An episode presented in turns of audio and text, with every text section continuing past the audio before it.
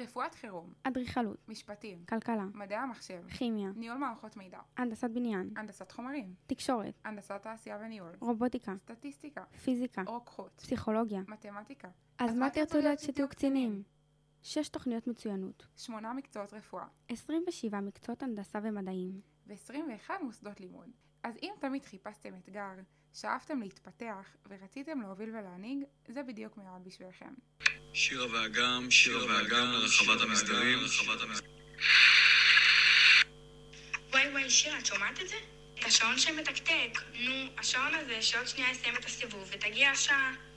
השעה להתגייס, להניח את הספרים בצד, לשנות ברגע את ההרגלים והציפיות, להפוך מילדה למישהי. מישהי שמחזיקה נשק. נשק עם אחריות.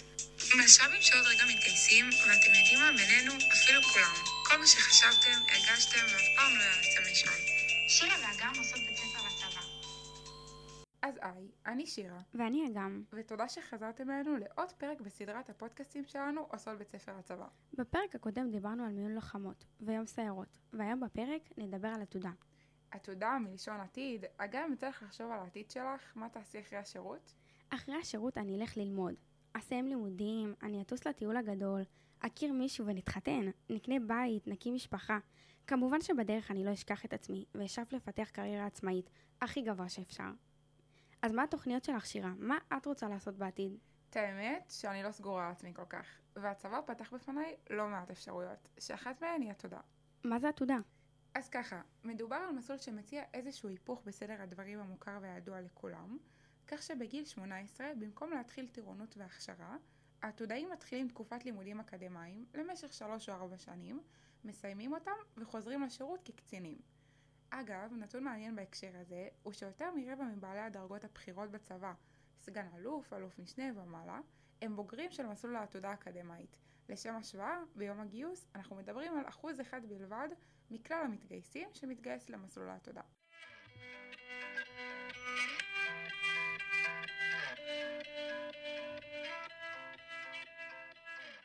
אז איתנו כאן נתנאל קלונטר, עתודאי להנדסת תוכנה באוניברסיטת בן גוריון, שמעוניין לספר לנו על המסלול שלו. אה, קוראים לי נתנאל, אמ, בן 21, מבאר שבע. אה, לומד שנה רביעית הנדסת תוכנה בבן גוריון. אה, עתודאי. נתנאל, תסביר לי מה זה אומר להיות עתודאי בעצם. אז ככה, בעצם אה, העתודה זה מסלול שבו מי שמתחלק לשני שלבים. השלב הראשון הוא בעצם ללמוד באוניברסיטה או במכללה, ואחרי שסיימת ללמוד בעצם אתה הולך להתגייס. שלוש שנים חובה, ואז בתוספת לזה גם שלוש שנים קבע. אז מה דעתך על להיות עתודאי, והאם זה מתאים לכל אחד? אתה צריך לדעת את זה כבר מהתיכון, כי אין לך יותר מדי זמן, אז אתה צריך כבר לדעת בזמן התיכון מה אתה רוצה ללמוד. וברגע שאתה יודע מה אתה רוצה ללמוד, ואתה רוצה לצבור ניסיון, ואתה גם רוצה לעשות גם שירות משמעותי, אז העתודה היא בדיוק בשבילך. הבנתי, ועכשיו אני אשמח לדעת מה היתרונות והחסרונות בעתודה. היתרונות הם שבעצם הם נותנים לך כיסוי כלכלי בזמן הלימודים.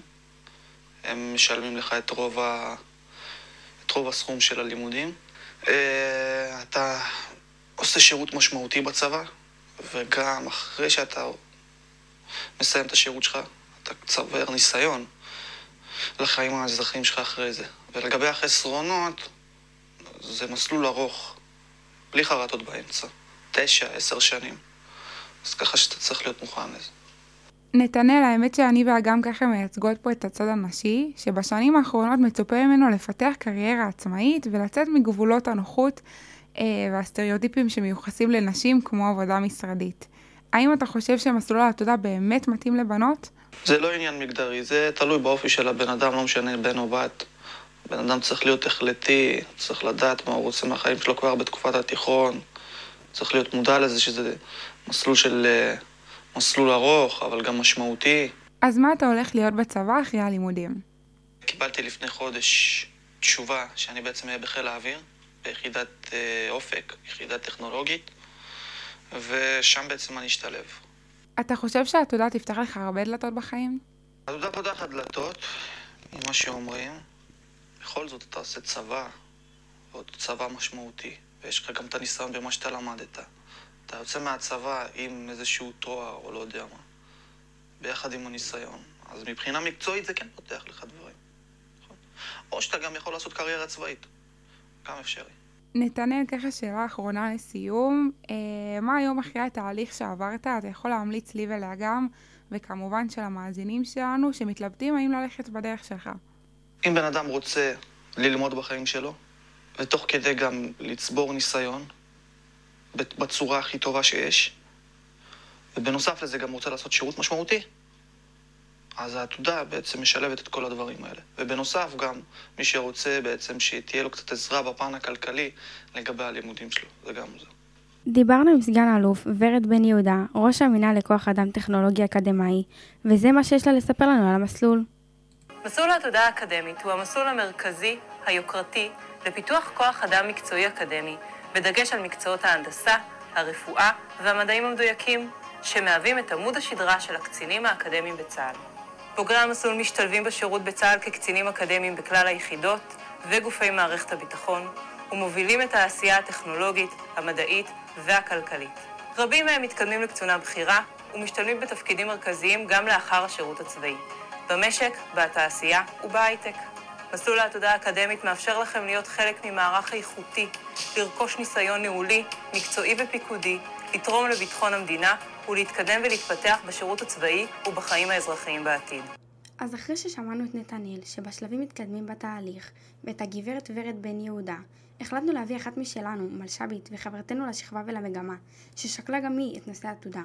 שלום אגם, שלום שירה ושלום לכל המאזינים בבית. אני עמית סבין, ואני התעניינתי בעתודה בפסיכולוגיה. כל מלש"ב שמקבל ציון של 60 ומעלה במבחני הדפ"ר, אה, נפתחת לו האופציה של עתודה. המגמה שאני מרחיבה מעבר למגמת תקשורת שאני עושה ביחד עם שירה ואגם, זו מגמת פסיכולוגיה מגדר, שזה נושא שאני מתעניינת בו מגיל נורא נורא צעיר, ואפילו רציתי לעסוק בו פעם. וכשצה"ל פתח בפניי את האופציה הזאת, החלטתי לקפוץ על ההזדמנות הזאת בשתי ידיים. אז בואו רגע נוריד מההתלהבות, ונבין שהמסלול הזה הוא מסלול נורא נורא דורש. אז מה זה אומר?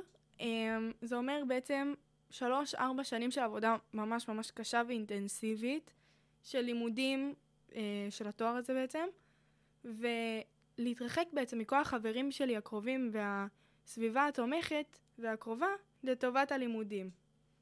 אז בניגוד לנתנאל ולמלש"בים אחרים, אני הבנתי שהמסלול הזה קצת פחות בשבילי, אה, למרות כל הניצוץ שבו, אה, וזהו.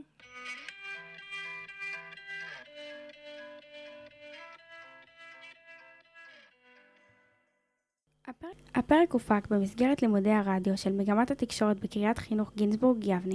תודה לנתנאל קלונטר, עתודאי להנדסת תוכנה באוניברסיטת בן גוריון, ולוורד בן יהודה, ראש המינהל לכוח אדם טכנולוגי אקדמאי, ולעמית סבין. תודה לך גם. ותודה לך שירה. להאזנה לפרקים נוספים חפשו אותנו בספוטיפיי, אפל מיוזיק ובגוגל פודקאסט, וניפגש בפרק הבא.